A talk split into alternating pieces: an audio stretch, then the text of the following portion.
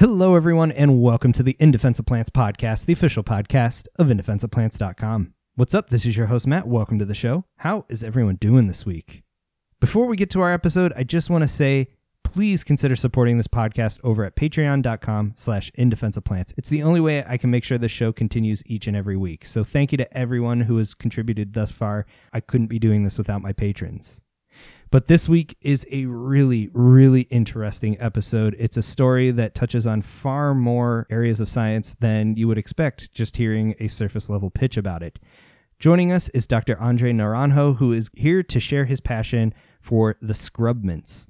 We're talking genera such as Dicerandra or Conradina. If you're from the Southeast, these will be familiar genre to you but his story starts with taxonomy and tells an amazing tale about biogeography, deep time, evolution, endemism, and especially conservation. And it all focuses on understanding how many of these weird, rare, and endemic mints came to be. I'm going to let him tell the story because he is so passionate and it is so interesting. So let's just jump right into it. Without further ado, here's my conversation with Dr. Naranjo. I hope you enjoy.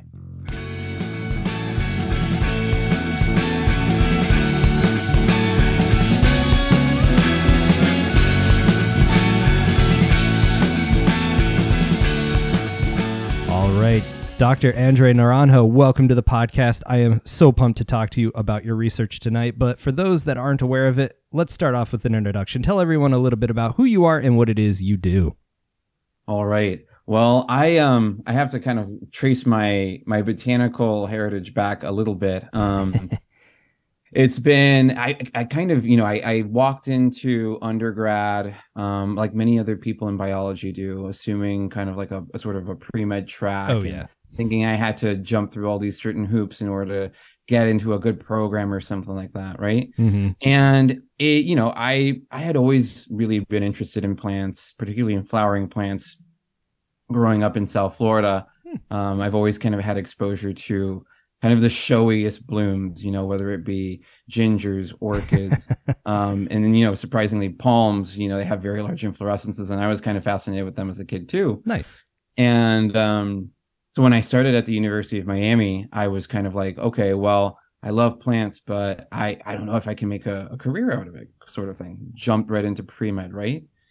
Um, as time went on, I kind of I ran into several different research mentors I had along the way that kind of all sort of asked the same things, like Andre, you're you're always talking about plants. Why don't why don't you do research in plants?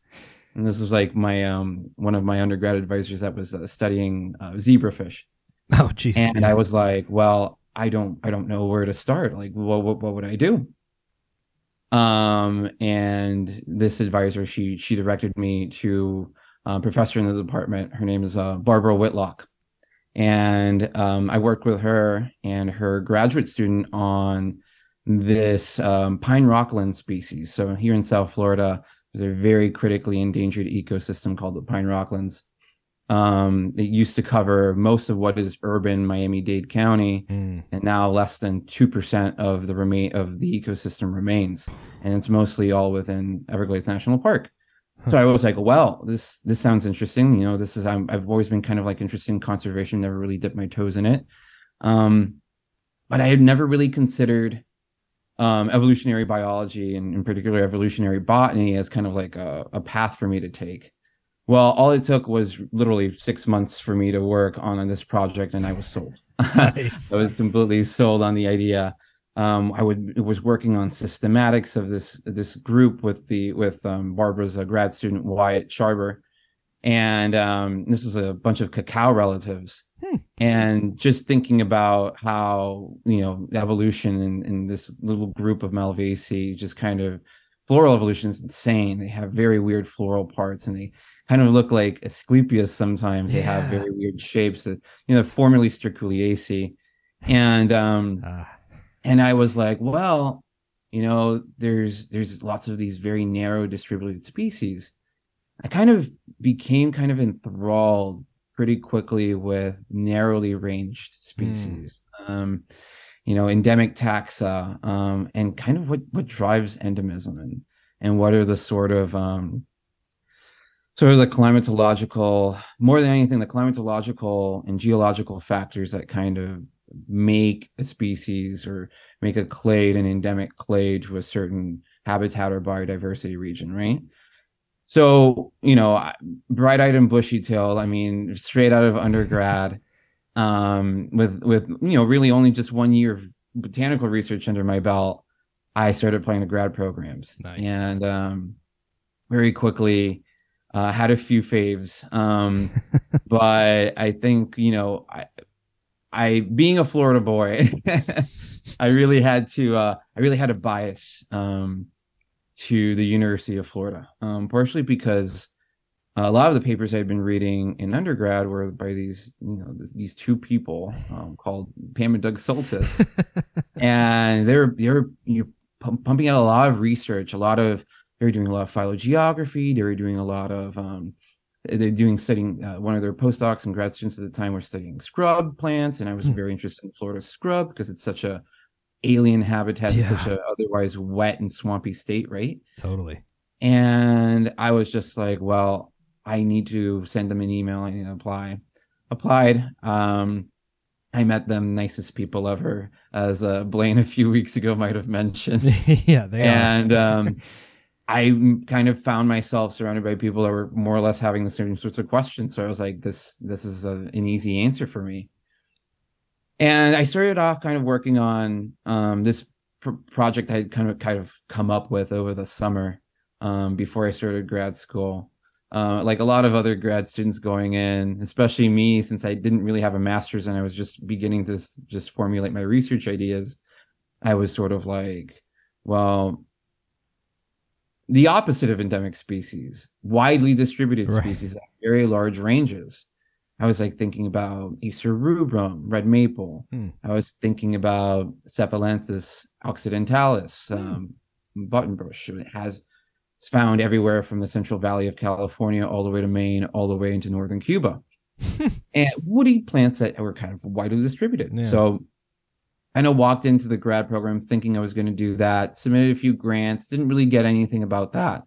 And I remember one day I was meeting with Pam um, Soltis, and she told me, Well, I have a really cool side project that I think you would like to work on. And it's about this um, group of mints, um, and their name is Dicerandra. And it was just kind of funny, you know. I, instantly, I heard the name, and I was like, trying to do the Greek and Latin etymology of the roots of the name. Gears are turning. Um, and I was like, because I know Andre Andra. Oh, yeah, it means it has the same roots, man. Um, and so I was like, okay, sure, I'll I'll take it up. It was an iDigBio project I was more than happy to do. Hmm. It's originally just working on some ecological niche modeling using locality data that was available. And very quickly, I I just kind of fell over head over heels in love with this group um, and not just Dicerandra, um, um, just that one clade, but its sister clades as well. Um, Conradina, um, Stachydeoma, Piloblephis. They're, they're, relatively small genera, but together, yeah. all the members of this, what I, you know, I, I call, or a lot of other people call, um, the scrub mint clade. it's um because it, it's just kind of crazy the um the diversity and, and, and still in re- relatively small uh, group of plants, but they're entirely endemic um, mm. to the North American coastal plain. And, you know, I was just kind of like, gif of the lady with the math uh, equations flying by her head slowly making sense of all of my interests and i kind of had this realization that like this is the perfect group with the perfect sort of format in terms of you know diversity in terms of niches in terms of habitats that it occupies in terms of being extraordinarily small and also being extraordinarily endangered a lot of these mm. um, a lot of these species particularly in dicerandra are, are federally or state listed endangered so I approached Pam and was like, well, that site project you gave me, I want to make it my full project. Yo. Yo, right now. Nice. um, and then I don't know, it, just, it all came together within a month. Wow. Within two months, I, I had written this little GRF proposal and I got it funded. And nice. I was like, this is it. Yeah. Let's do it. let's do it and just you know put rubber to pavement and started running with it and you know i was I, of all the chapters i kind of focused on I, I was really most interested in biogeography um, kind of teasing apart ancestral areas um, and trying to make sense of it Yeah. um, all within the context of a clade of mostly narrowly distributed species that are found only in this um, in this area, right? hmm And um, I mean, funny enough, I started my PhD in 2015, and that was the same year that Reed Noss, um, professor at the University of Central Florida, published this seminal paper about recognizing the North American coastal plain as a biodiversity hotspot Nice. right and it was um just everyone all of a sudden was like wow the the new the new sexy biodiversity province on on the map the north american coastal plain and it was literally right underneath the our, our you know our noses the whole time right yeah. i mean southeastern botanists you don't have to tell them that they've known Sure. Right. they've known and and they're very they've always been very aware and and in, understandably a little bit protective about Yeah. the the great amount of diversity and and just really the the plethora of really cool um plants that there are out here right um and so with that you know it it really was a teasing apart i mean just like any other grad student kind of has a um how i have big questions Yeah.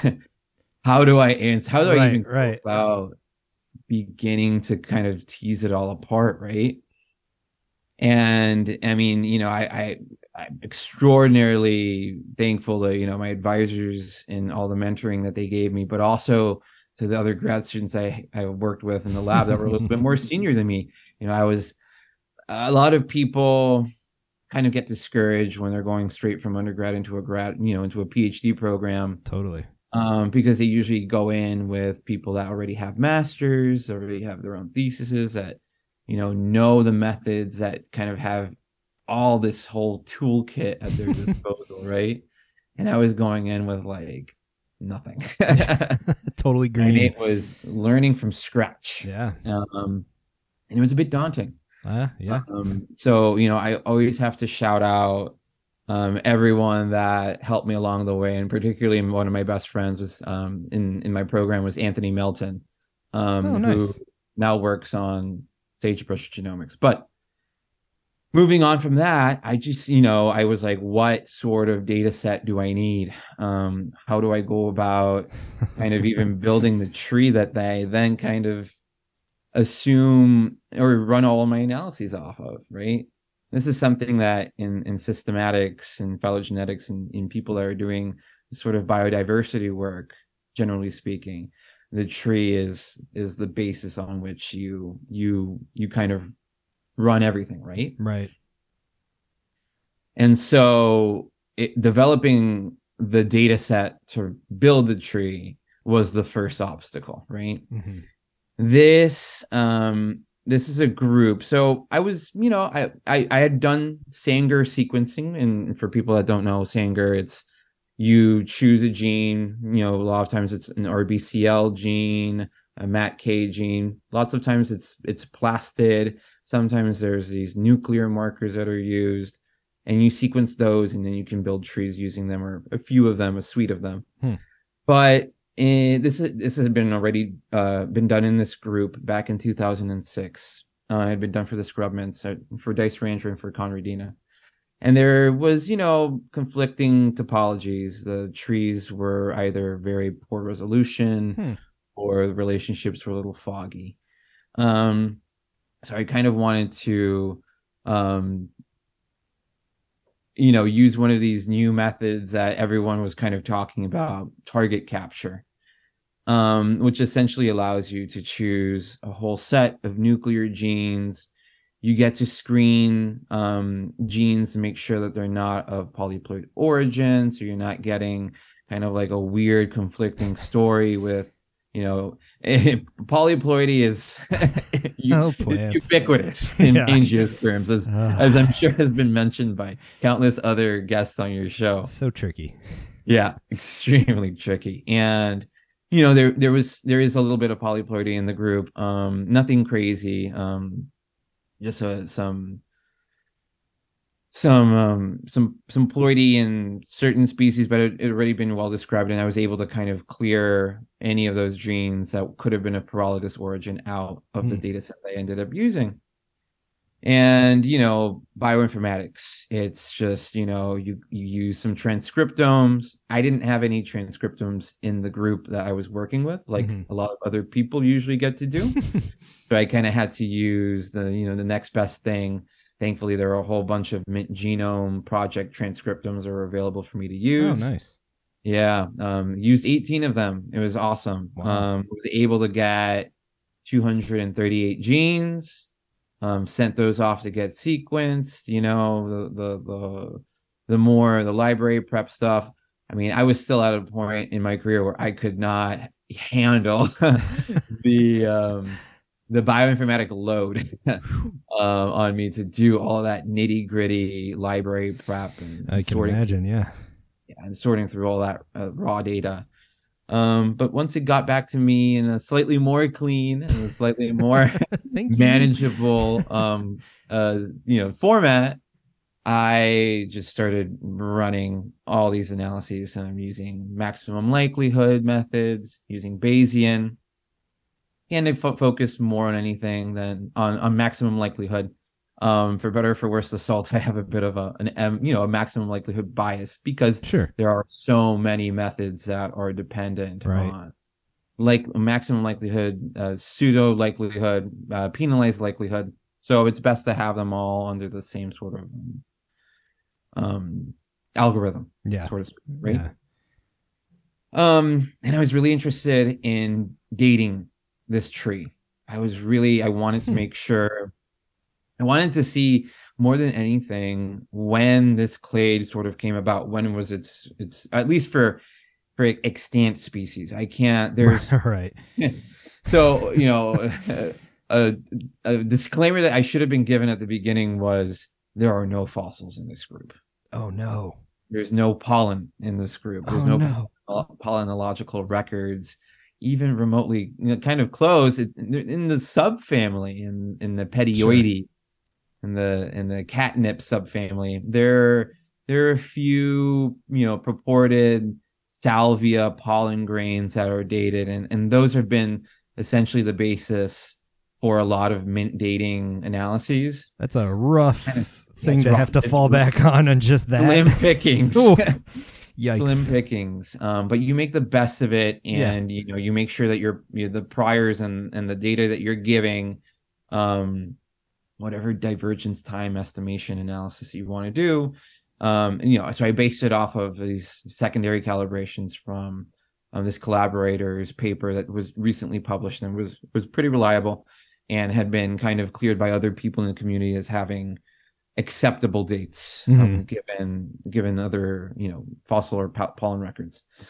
And um and so from there i i i kind of did so for i mean the systematists and the phylogenetics people listening will you know all will all kind of be familiar with um, beast which is this bayesian method. That's been kind of like the standard for dating.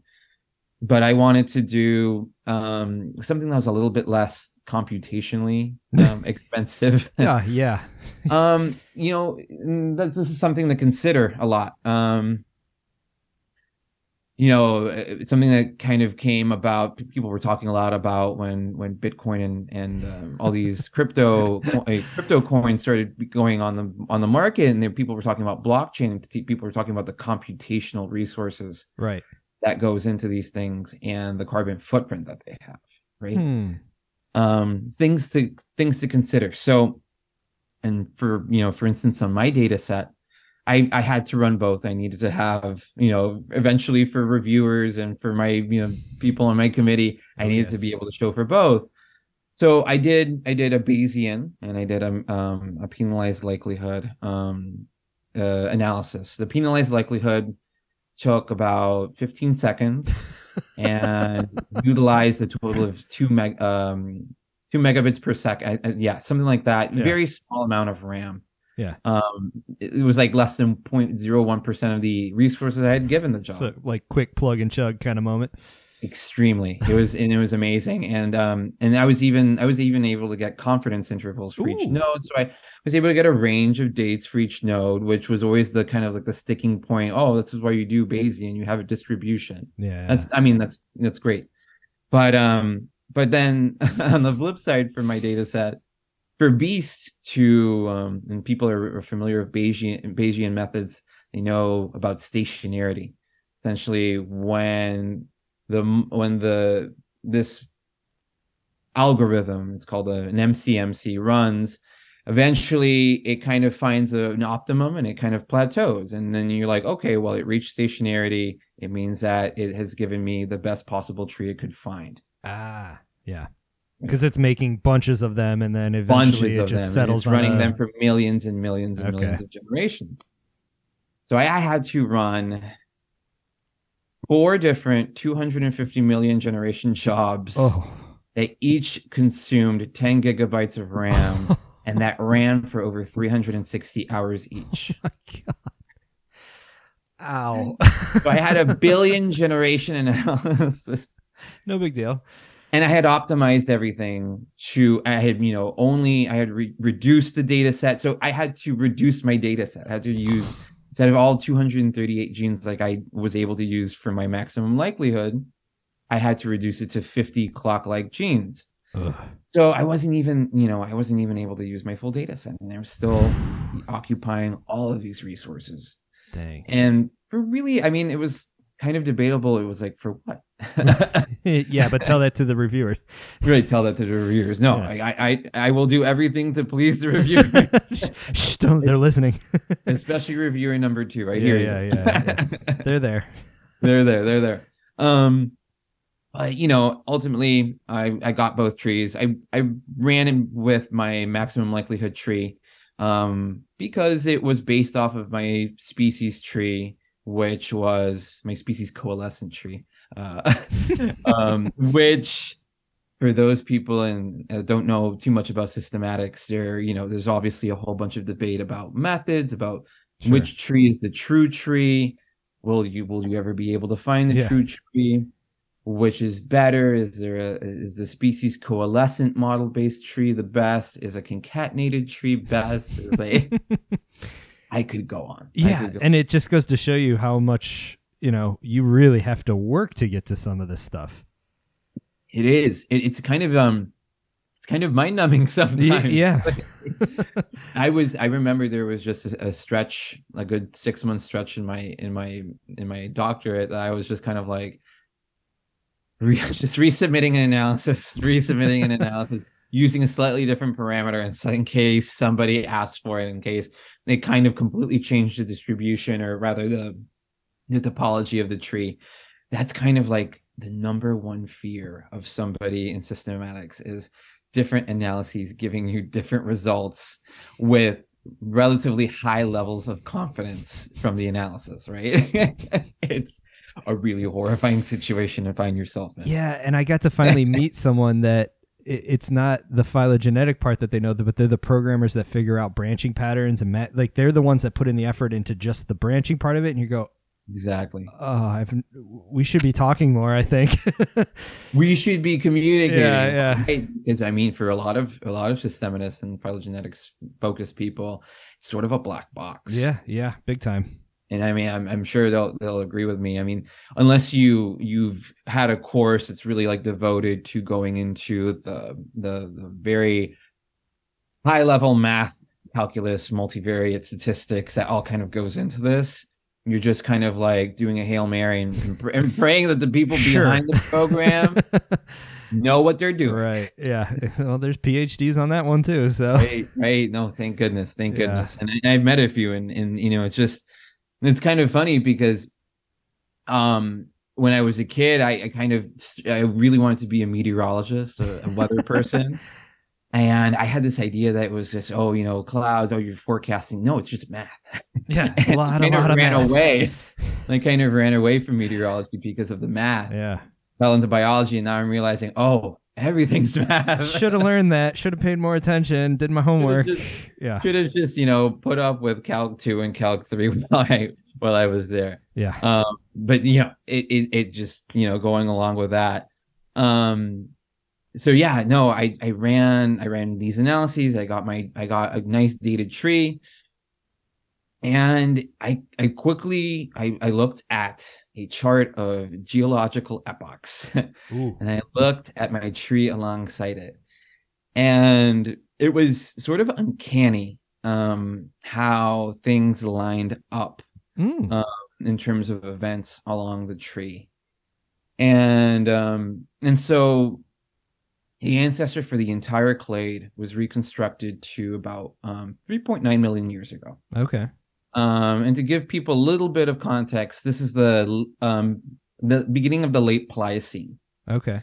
The late Pliocene was a period of time that was really characterized by what we be, what we kind of call the, the glacial cycles, right? Right. This is where um, the amplitude and the oscillation of global climate begins to increase, Mm. and where you begin to see this sort of um, switch to interglacial and glacial. What um, is kind of posited um, for you know I'll I'll touch upon this a little bit more when you know talking about how ancestral area evolution relates to the the dates, right? Yeah. Um, there's always been a lot of debate um, about where scrub plants come from. Right. Um, the Florida scrub is a really sort of alien habitat in the areas it sort of finds itself.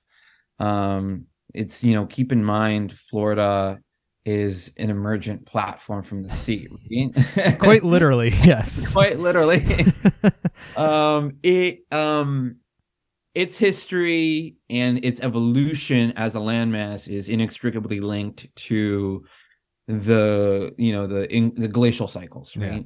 Um, and the um, sort of intermittent the weathering of North America during interglacials, kind of just releasing all this sediment onto this Florida platform, and then these uh, glacial maximum where the sea level drops, and then that sediment that deposited onto the shallow sea now all of a sudden above water, right. right? And so when we talk about sea level drop in this context, we're talking like a few hundred feet. But when you're thinking about Florida, where like a couple feet make a massive difference, like 300 Massive. feet is unfathomable. for- unfathomable in yeah. the context of Florida, right? And you know, people that study modern Florida ecosystems, they can all tell you, you go to the Everglades, and sometimes the you know the difference between a dry hammock habitat and like a sawgrass slough is a matter of inches, Right. And exactly. this is modern Florida. Yeah. So if you're able to have that sort of ecological differentiation in you know in such a close proximity with such slow amp just the low amplitude Mhm. difference in, in elevation kind of makes you think what was what was happening when the sea level was dropping hundreds of meters right Yeah. Yeah and it's during those times that that these ridges begin kind of popping up and you know there's these areas along along the kind of skeleton of florida that begin kind of showing up as as habitat. Mm. but um so then the question was okay so this is a they're dry relatively speaking um especially during glacial periods. They're sandy they're super sandy they're xeric you go out to them during the summer and like your eyes are burning because of how, how bright yeah and the white sand ones Yeah. the albedo is insane It's and brutal. just, like, brutal it's really it's in the middle of the peninsula so the sea breezes take forever to get there All the best things about the coast are gone. gone Yeah. exactly it's just the harshest things about florida are found there and then subsequently it's also the coldest area in florida Ah. during the winter okay. So you're kind of ha- you you're dealing with a place with a pretty you know extreme sort of habitat Yeah. for a very long period of time people were convinced that it was um that these uh it- you know the plants in the scrub were of a west a western affinities they Hmm. were of southwestern affinities they were they were more like the things that were in south texas and Yeah. similarly kind of scrubby but not fully arid but aridifying sort of habitats and they just kind of crossed across the northern gulf Mm. during dry periods of the you know or very late of the late Pliocene and early Pleistocene. Right. Um, but in the case, um, in the, I guess in the case of these guys, um, they're very much a product of Eastern relatives. Oh. Yeah, there's um, no Western affinities in this group, and it seems in all of their closest relatives are are found aclo- across the Eastern seaboard. Right. Uh, right. Because right. you do get members of this clade, at least at the Mhm. generic level, like you get up into like Alabama, Georgia, Tennessee. That's so you will find yeah, representatives. Pygmalion and a whole bunch of other closely related Yeah. minorities.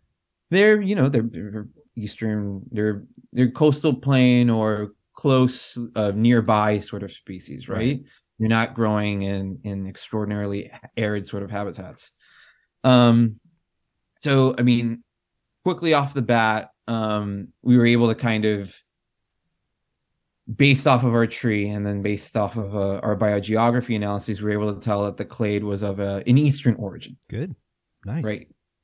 And we were specifically, you know, we were able to kind of um, find the ancestor. The ancestor. We were able to infer that the ancestor occurred in what is nowadays the Apalachicola River um, area. Nice. Um, yeah, which again, you talk to any southeastern uh, botanist, and you ask them where where is the hot where is one of the hottest hot spots in the southeast? oh yeah. I think You that's know, Apalachicola region is one of my favorite regions on the continent. So if that tells you anything, Right. it is fantastic. Today it is an amazing museum of biodiversity and, and all the things that live in its ravines. I mean, you know, I could I could go on things with northern affinities eh, today, right? Um, but it's you know previously been described as a climatic refugium. Hmm. It was an area of North America that, um, comparatively to other regions, and I have preliminary data, but not um, not published data um, on climatic stability in the southeast and the hottest area. Well, the the um, the most stable region Okay. um, in the North American coastal plain, based off of my analysis, was was that area of the northern Gulf Coast in what's now um, Florida Panhandle. Nice. And so from there, you kind of you begin asking the questions of like, okay, so if they're from, you know, they're they're they're in the Apalachicola, this ancestor of this whole clade is in the Apalachicola. How does it begin to distribute itself to neighboring areas? And how does it distribute itself to new areas that Right. are literally in the process of being born out of the ocean? So, um, can we take a moment there to Yeah. uh, talk about this ancestral idea? Because I think when people hear ancestor, you know, you, you picture your relatives or maybe even a generation or two back where maybe you met him if, you know, when you were a kid at least. But, you know, when we're talking ancestral lineages and sort of the evolutionary context, so what you were able to find is at least there was one, like an ancestor that gave rise to everything you've studied today. Uh, Right. But this idea that it, you know, it's probably not out there, right? Like it, it, by the what you had kind of hinted at earlier, the, this idea of an ancestor hanging around. It's not like, uh, No. Oh yeah, there's there's we know where it came from. It's the species up here. It's it's like Australopithecus. It's long gone. Like we can't go Right. back and be like, oh yeah, we met that guy. exactly no this is something that's actually um really interesting is you know it happens a lot to people that study study cycads they always have to deal with the the label of the living fossils ah right? yes, yes. the living fossils and you know my, my solidarity goes out to them i it's just you know it, it's a it's an attractive story to tell people in the public Right. that you know these things four million years ago you know we try to think about what these ecosystems look like. And it's kind of difficult to you know we have a general idea that they were like pine savannas with maybe with wire grass.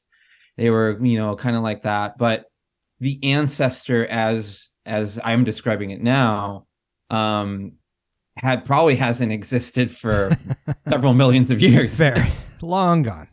Right, right. And it's um and it's you know when you look at a at a at a phylogeny, Mhm. right? And you look at these nodes what you know what you're looking at is a phylogeny reconstructed based off of what we know of the extant species Right. right Okay. I have at least in this clade um, no way of knowing how many other species existed um co-currently with extant species Sure. or with, you know things in the past yeah. you know it, currently this this this clade has 24 species 24 described species but who knows if um 500,000 years ago there were 38 Hmm. and they've just you know gone extinct in, the, in this period Right. of time and and yeah no and, and who knows maybe there are extant species that had ancient hybridization events with these extinct species Yeah. kind of like how you know humans and um, Homo sapiens and Homo neanderthalis kind of Right. Right. yeah. did their tango a long time ago, and now Neanderthals don't really exist, right? Yeah. They But exist as like a percentage of our DNA. Of our DNA, Yeah. right? Yeah. exactly. And so you know, it's just um, kind of uh, instilling a bit of tree thinking here. You know, Right. Right. Yeah. It's- don't don't get like you know like any any a phylogeny is a hypothesis, right? That's a- and, Think you might be the first person on this podcast to have said that just outright. well, it's, yeah, it's, Yeah. It's, it- exactly. It's it is based. It's in, it's a an inference based off of what we know, what we can see, what we can. yeah. You know, in this case, I use genes, and past maybe was just morphology. I mean, I it, I would be very it would be very arrogant of me to say that you know this is the tree. Right. This is the only tree. Don't And- trust anyone that says that. exactly. It's, Yeah. It, it's silly. It's silly. Um, so you know, this is my hypothesis, this is my tree, and this is the thing that I'm going to use to answer questions about the natural history of this group, right? You just hope the math and everything came together to give you the Eh, best right. tree possible to make that hypothesis. Yeah. Right on the money, right? Exactly. And so when I'm talking about this ancestor occurring in the Apalachicola, you know, I think about it as being a different plant. Don't maybe, you know, don't don't conceive of it as, as being maybe had different colored flowers than extant species. Maybe Yeah. it was it had a totally different form. I don't know. I didn't run Right. No way of predicting that. instructions to know yet, but but I was able to tell, you know, with more or less a little with a relatively moderate to high degree of, of certainty that it occurred in this area, right? Hmm. And and then from there, I wanted to see where what sort of events kind of occurred. Um, and how it subsequently distributed to these new regions that were appearing out of the sea, right? Quite literally, yes. literally literally and you know here's another thing to think about um and and it's something that i kind of i try to address in my paper ancestral area reconstructions this biogeographic analysis that you know a lot of people like to do um isn't as rigid as people want to think of it right Hmm. um so when i reconstruct an ancestral area to the Apalachicola, I'm like, okay, well, this is the area that was reconstructed as being the home of that ancestor. But it's kind of difficult um, to then quantify the size of the range, the um, number of populations, Mm. the effect that oscillations in ancient climate might have had on that distribution, right? Right. So this is where I try to kind of uh, fill in the gap a bit, and you know, considering the limitations of these ancestral area reconstructions and biogeography, wanted to map out more or less what um, what suitable areas uh, might have looked like Hmm. back in back in these different nodes. So this is where the tree comes into play again. Nice. and and using the tree that I ran my my um my divergence time estimation, I kind of looked at what extant niches look like currently, Mhm. Able to extract a whole bunch of climatological variable data um, for the suitability of it, of these current ranges. And then using this ancestral reconstruction pipeline, which I can go into the method. well, we're able to kind of reconstruct this environmental tolerance for all of these ancestral nodes, Wow. which we can then map on kind of like an ecological niche model Yeah. onto a um ancestral not ancestral but a paleoclimatic condition. Right. Nice. so right. So we're you know i'm able to kind of look not just at ancestral area i'm able to look at where is there suitable habitat in um in the, the you know in the interglacial periods? Where could it have been and where was suitable habitat potentially during glacial maxima dang.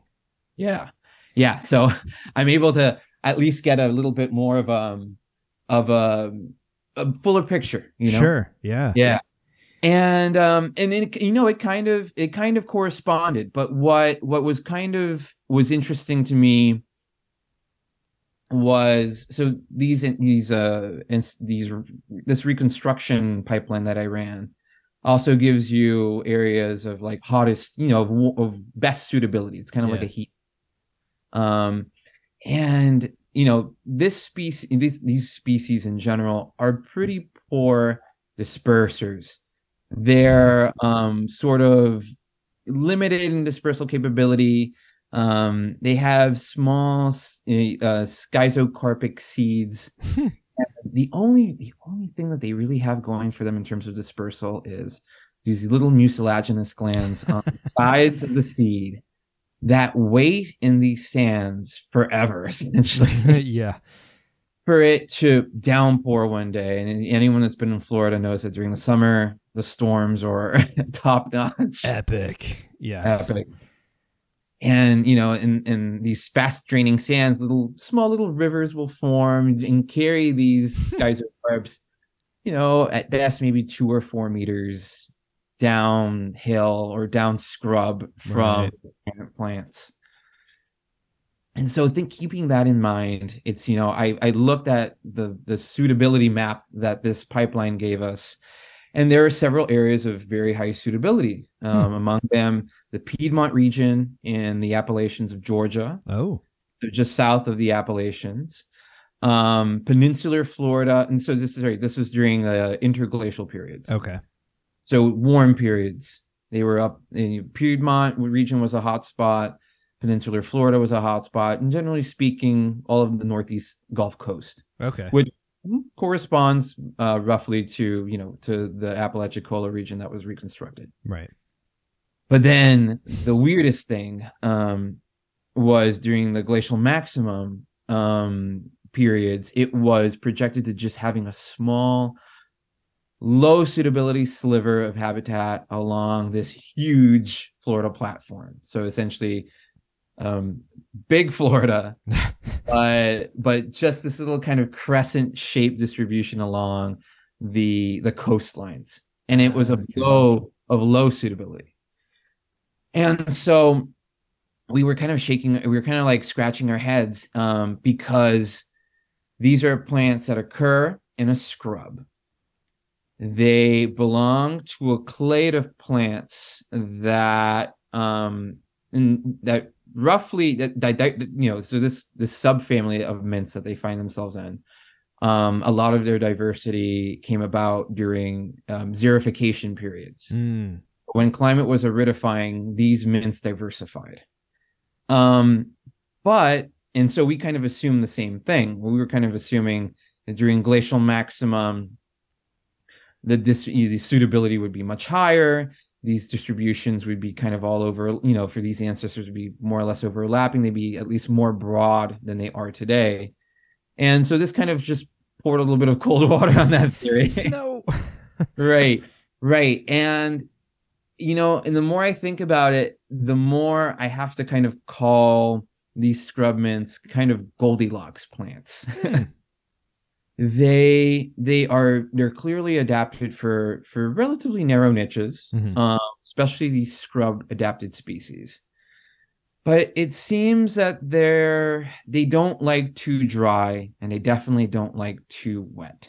Um so it seems that the um the process into aridification helped their diversification but then once they found themselves in those truly arid periods they just kind of held put So if I'm understanding you correctly, it was that little there's like almost a Goldilocks period where they found their good conditions everywhere or Right. in more spaces and then boom, it shifted and now they're just isolated in those little pockets where that right. hung on. Exactly right. Sweet. So our our you know my Pam and Doug and I we we really kind of just rattle our heads over this, and you know in in going to the literature and we kind of came upon the idea that during aridification periods during the the, the sort of descent into aridity they were able to outcompete other plants in the habitats that they found themselves in because they were better adapted to the new drier habitats that were Mm. appearing while these other species might have not have been as readily um not, not more more likely to diversify given the climatic circumstances that they were finding that they were in Right, right. Because you can kind of think of this period of, of you know glacial, interglacial. I mean, a lot of stuff was chased to the southeast, quote unquote, by the glaciers, and mm-hmm. you probably, you know, without a doubt, had things that were already established down there, and so you can you can almost imagine sort of tropical Florida, so to speak, coming under threat during the drier periods because you just you're just bound to whatever those plants are bound to whatever moist areas are left. Right. Yeah, and then. You got your scrub mint clade just taking advantage of those marginal areas that whole time. Right, exactly. And so um, that's kind of the, the idea that we kind of settled upon as as based off of our data. That's pr- this is probably the most likely story. And um and you know, and our going back to the uh, biogeographic analysis that we did at, at the beginning, um, looking at Dicerandra, um, there's two clades within Dicerandra. Uh, there's a perennial clade, which is mm, um, found almost exclusively in the central Florida scrub. Um, and then you have the annual Dicerandras, which are more, they have wider distributions and they're found further north. Hmm. They're more like southern Georgia. They're in true longleaf pine savanna sort of habitats, and even some of them are found along riverbeds. Oh, So they're kind of flirting with this. They like the sand, but they kind of like the moisture in this situation, right? And then there's a few there's a few other examples of that happening in another scrub mint species. And so, you know, we were able to kind of find that from that from the from this eastern Georgia, what we called the Altamaha River area, hmm um, during um, periods of, of climatic flux, um, plants in that area and in other areas in the southeast would then, you know, would subsequently still return to the Apalachicola. So Hmm. a lot of these reconstructed ranges we saw were first it was Apalachicola, but then plants that were then found in Lake Wales Ridge were also um, reconstructed, also being found in the Apalachicola Hmm. and plants that were found in the Altamaha were also reconstructed. That you know, those ancestors were also being found in the Apalachicola. So the kind of like the all roads lead back to Apalachicola. Love that. Yeah. yeah, and um, and it just kind of it, you know as time goes on and as the Florida platform grows and as the Lake Wales Ridge is fully developed, and then this other ridge starts forming. It's called the Atlantic Coastal Ridge. It's much younger. Hmm. Um, it's uh, only a few hundred thousand years old, as opposed to the Lake Wales Ridge, which is a few million years old. Um, you kind of see the um, the the little skipping between ridges, right? Yeah. It's you think about the Lake Wales Ridge as kind of being like the Florida Keys. There's you know a chain of islands originally, right? And as the time goes on, they start expanding. The Lake Wales Ridge is more or less the same. Uh, sorry, the Atlantic Coastal Ridge is more or less the same. Um, and so from so essentially from the Apalachicola, a lot of these Dicerandra uh, distributed to the Lake Wales Ridge, and then from the Lake Wales Ridge, those species, those um, an ancestor distributed to the Atlantic Coastal Ridge, and there might have there might have been some back and forth between ridges as well, and that's something that was uh, reconstructed. So Wow. you know a little there's leakiness between regions Sure. and um the you know i guess the ultimate question is when was the leakiness most likely to have occurred Hmm. um, interglacial or glacial maximal periods right when you know when when these kind of a you know another way of looking at the speciation and diversification that we find in this group it you know can be explained pretty relatively simply. Um, a new species distributes to a new island, a new scrub island. That that you know population is isolated um, for you know x amount of thousands or hundreds of thousands of years, and um, then when climatic optimum happen, the sister species kind of might touch ranges again. There might be some hybridization. Mm. And then when that climatic optimum is over, they retreat back to those refugia and they keep on doing the same thing in flux for each for each uh, cycle. Yeah. yeah. Wash, rinse, repeat. Wow. Um, and that's what we've kind of that's those processes are essentially driving um, the diversification that we see in the group, um, and not just in Dicerandra, but also in Conradina. So I like to kind of I I like to call the clade. Um, they're you know they're truly children of the Pleistocene. Um, yeah, yeah, yeah, yeah. And it's sort of like you think about it. It's it, the, the Florida is the perfect storm for something like this to occur yeah. because you have a landmass that changes far more radically than most other landlocked areas during those glacial interglacial periods. I mean, we think of the glacial period as kind of this one thing. There were just these massive ice sheets, but no, it waxed and waned and everything's kind of waxing and waning with it. And you can kind of understand endemism and the rates that you find it in these areas in that context of like, yeah, they took advantage of periods that were good and then were really isolated every other moment. Right. And when you factor in the lack of really dispersal capabilities, it just makes more sense because they're not quickly mm-hmm. getting back out to recolonize new areas during those quote unquote favorable they're, periods. They're sort of self isolating. Yeah. You know, they're, they're, social distancing men. yeah. yeah, we do it long enough, we end up with a right. whole new human. right.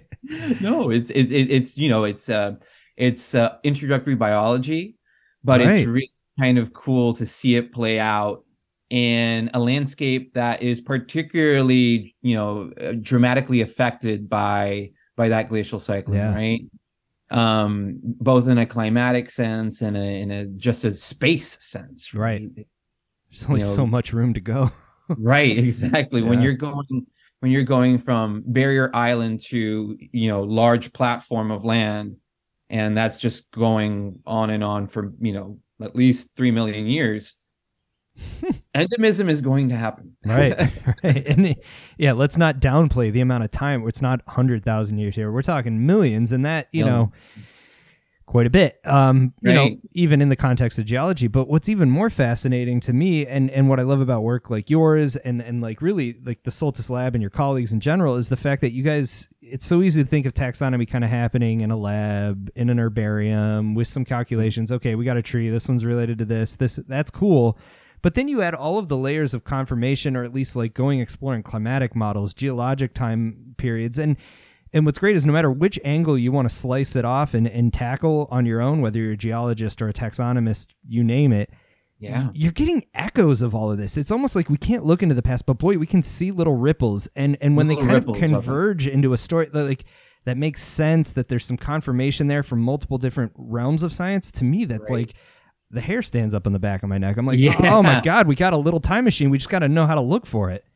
When, when you know, I was working on this, and, and you know, working on a on a clade that's entire, oh, you know, entirely endemic to this hotspot. Yeah. And I, when I started getting the results, I, I saw, and I was just kind of like, wow, this is the story. yeah, we got something here. story of of these plants. It's a story of this landscape and um and, and it's just you know and it's not only that it's also just kind of like a model um yeah. for how you know this might be occurring similarly in in other groups and you know both in this biodiversity hotspot and and others right? Yeah. And you know in, in, I'm, I'm thinking about it more. And i you know i was really after doing all those biogeographic analyses and, and trying to find out ancestral ranges I, you know, I still kind of was like, well, I still have a tree. I have a dated tree. Uh, I know the ages of these clades now. And I want to see what these the distributions of these of these plants, the ages of these nodes kind of tells me about endemism, at least the age of endemism across mm. the landscape, right? Yeah, cool question. Yeah, and um, and knowing, you know, obviously people talk so much about uh, endemism in the Lake Wales Ridge. They talk about endemism in Apalachicola. They talk about there are lots of of these like you know little museums or um, cradles of biodiversity all across this this hotspot, right? And so, you know, using the tree that I have and using the clade and using the locality data that I already had collected from from you know some of my fieldwork, past you know past trips that have been done, um, kind of threw it all together um, and tried to identify hotspots of neoendemism. So um, neoendemism Im- implies that this is a a new new event of endemism. This is a and for people thinking about trees, these are short, um, narrowly distributed branches. So these are um, terminals on the tree that have they're very short time. You know, they're Yeah. relatively young. They're rap- rap- relatively rapid radiation, and they're found in a relatively narrow area of um, of habitat, right? And- or paleo endemism, um, which is the exact opposite. It's old lineage, um, but it's still found in a relatively narrow area. Or if it was a mixture of both. Hmm. And, you know, I kind of walked into it thinking that, you know, I might get paleo endemism in the Apalachicola.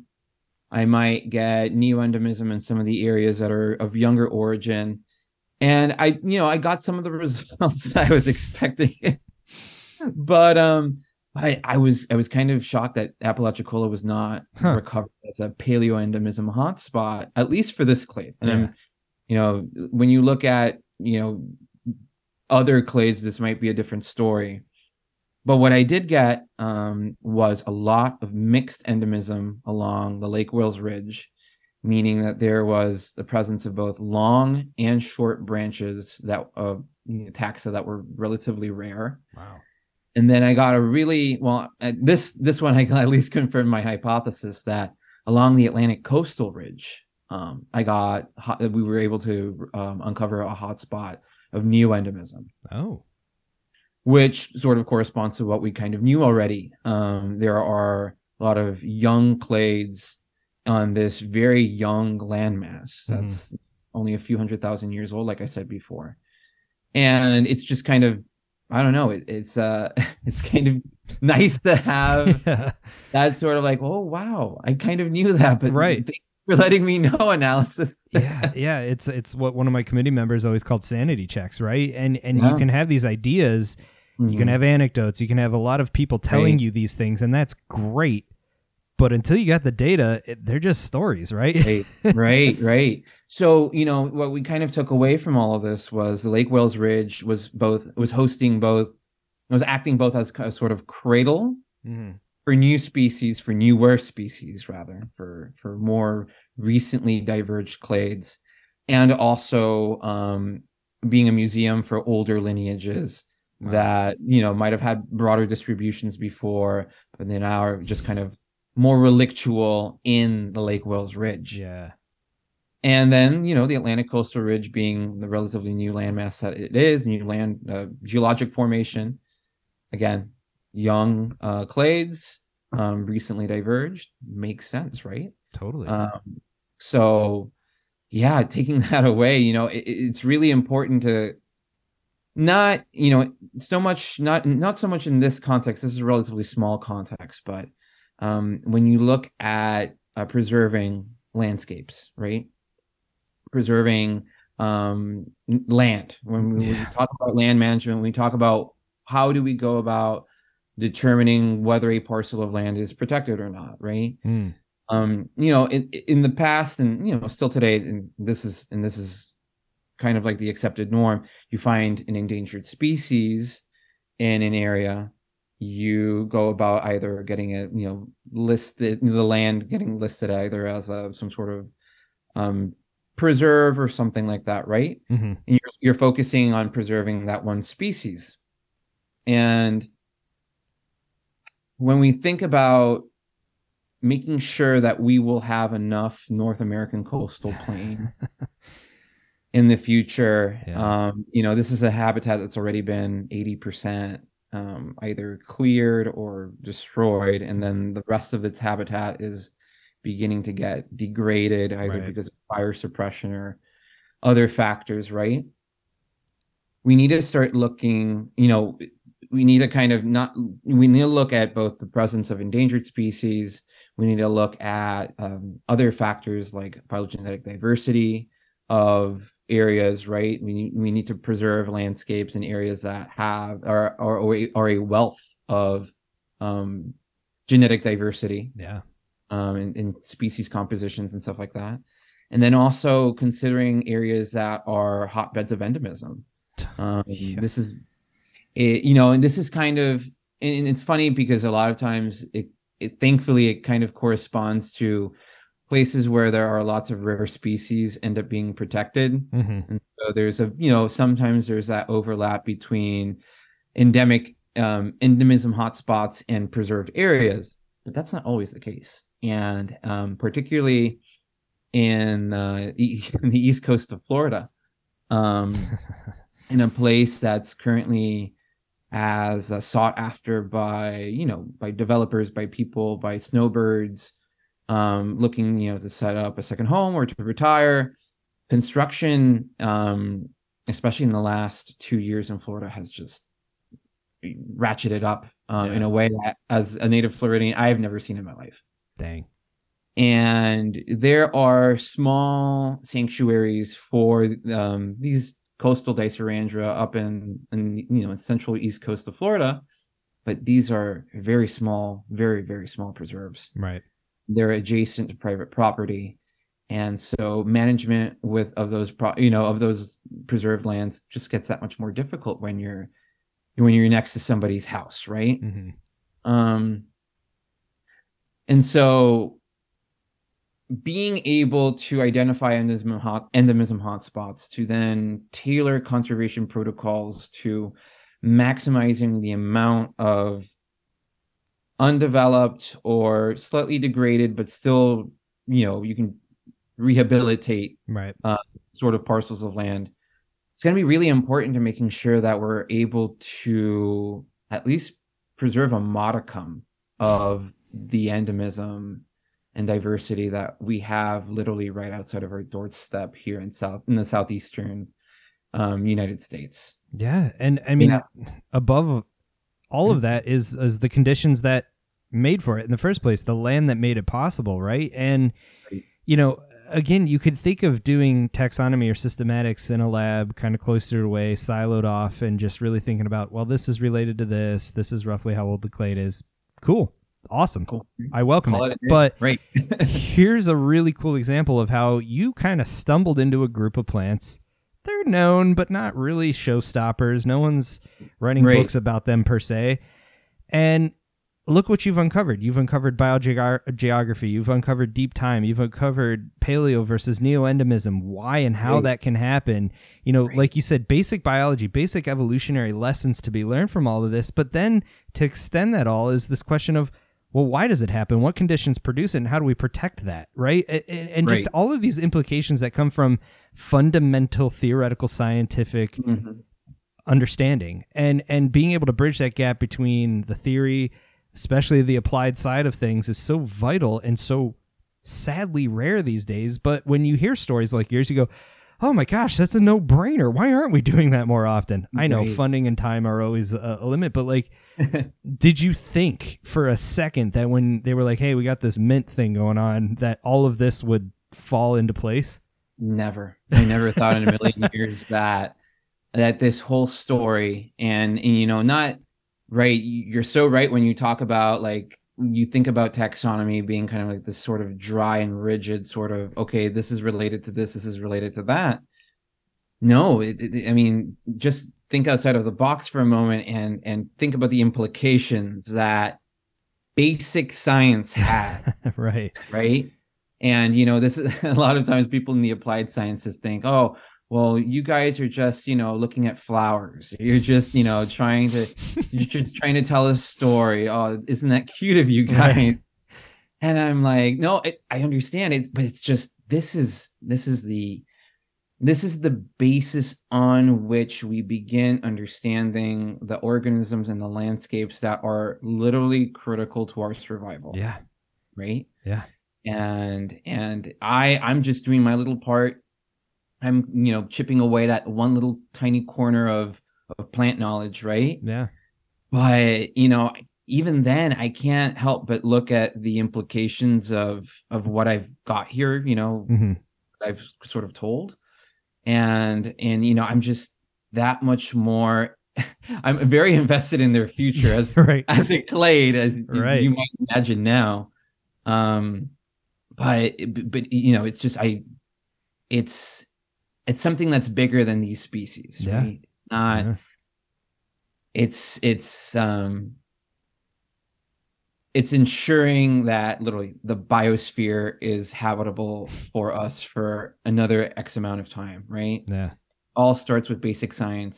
It all starts with with, you know, somebody deciding that this is worth studying, that this is worth investing in. hmm Shout out to NSF for all of their, all of the funding that they've, you know, generously given um, to to funding, you know, this project over the years, and all the other you know, Florida Native Plant Society is another huge um, stakeholder here in Florida that's helping out immensely in making sure that these plants survive um, literally everyday hazards, whether it be recently they took care of um, surveying and sampling up in literally migrating a population that was going to be of Dicerandra that was going to be destroyed by a utility company Wow. and it was one of three populations left so it was just kind of like you know it, it's it's all hands on deck Yeah. Yeah. it's um it really is implications are wide reaching and you know i never even dreamed of of you know of the sort of impact that this sort of work has so shout out to people in grad school. If what you're doing at that you know in this moment you don't necessarily see the implications of kind of losing steam and sort of a bit of inspiration you know if if you're working on a group and and and you're you you feel invested in it follow. Just Yeah.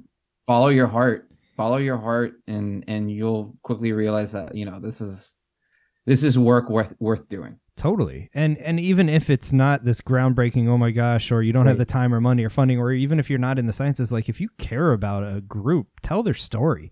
Yeah. Something Okay. fascinating is going on. Some pieces are better than no pieces at all. And and frankly, Uh, we don't have the luxury of sitting alone, siloed away, not thinking out of the box anymore. Nope. Like it's it what's going to happen if we don't cross aisles and start working together to try to do something? One thousand percent. I completely agree. Right, and and this is where, and this is where all of these different stakeholders, whether it be these um these plant societies, citizen science groups, people that just give a damn. Really. right. right. Um, getting people involved and even even if their interest is is you know beginner level level you know i've i've worked with people that had just met Dicerandra or had just talked at, at a native plant meeting and they're like i had never heard of this plant before but i want to do something in order to make it. Like oh can i grow it? Can i get it from a native plant nursery and grow it in my yard? Can i do surveys with the society? Can i you know just goes on and on and, and and really it's reaching out it's communicating it's making sure that everyone is on board right? Yeah.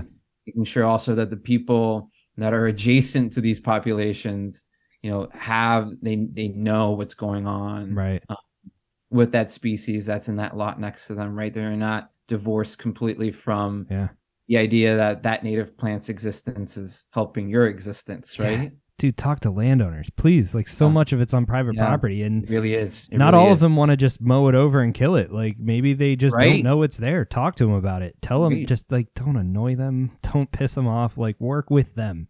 work with them right right like you said reach across and and and, and meeting them and explaining the things you know and and meet them where they're at right it's Yeah. just kind of Yeah. like it's it's it's that it's it's uh, this is a work of of patience and love this is and how.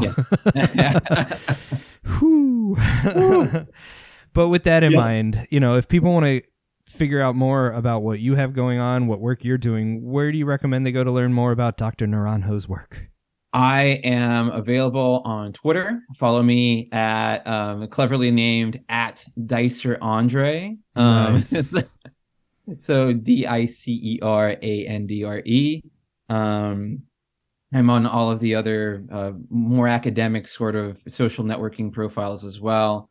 But Dicer Andre, Andre on Twitter is more or less where I post most of my research updates and any sort of work that I'm I find interesting or or I'd like to highlight. Um, but yeah, that's that's where you can find me. Excellent. Well, Dr. Naranjo, thank you so much for taking time to show us how passionate you are about this subject and for really telling the story about these mints and their history and and really putting it all together in such a nice way and, and, and really a holistic way. We really appreciate it.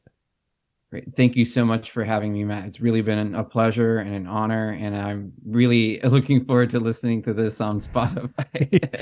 You're brave listening to your own voice. I can't even do it. I know. hey, no, having self esteem is a good thing, so keep it. Have it. Tell me what it's like. No. well, this is great. Again, thank you again for your time and hang in there, but uh, keep it up. Great. Thank you so much. Yeah. Cheers. Bye. All right, fascinating stuff. I thank Dr. Naranjo for taking time out of his busy schedule to talk with us. And as always, if you are curious to learn more about this subject, just go check the show notes over at indefenseofplants.com slash podcast because that's where I post everything related to each episode. Of course, while you're over there, consider supporting the show. You can buy a copy of my book, some of our customizable merch, stickers, and of course, you could become a patron over at patreon.com slash indefenseofplants. It's the only way the show works, so thank you to everyone who has supported it to date. I couldn't be doing it without you. Speaking of supporters, I have a shout out to the latest producer on this podcast. A big thank you goes out to Dorothy, who signed up over at Patreon at the producer credit level. So they're getting all of the kickbacks we offer at Patreon, and they're helping make sure the show has a future. So thank you again, Dorothy. But that is it for me this week. I thank you all for listening. As always, make sure you hit that subscribe button and keep checking back in. But until next time, hang in there, stay healthy, and get outside if you can. This is your host, Matt, signing out. Adios, everyone.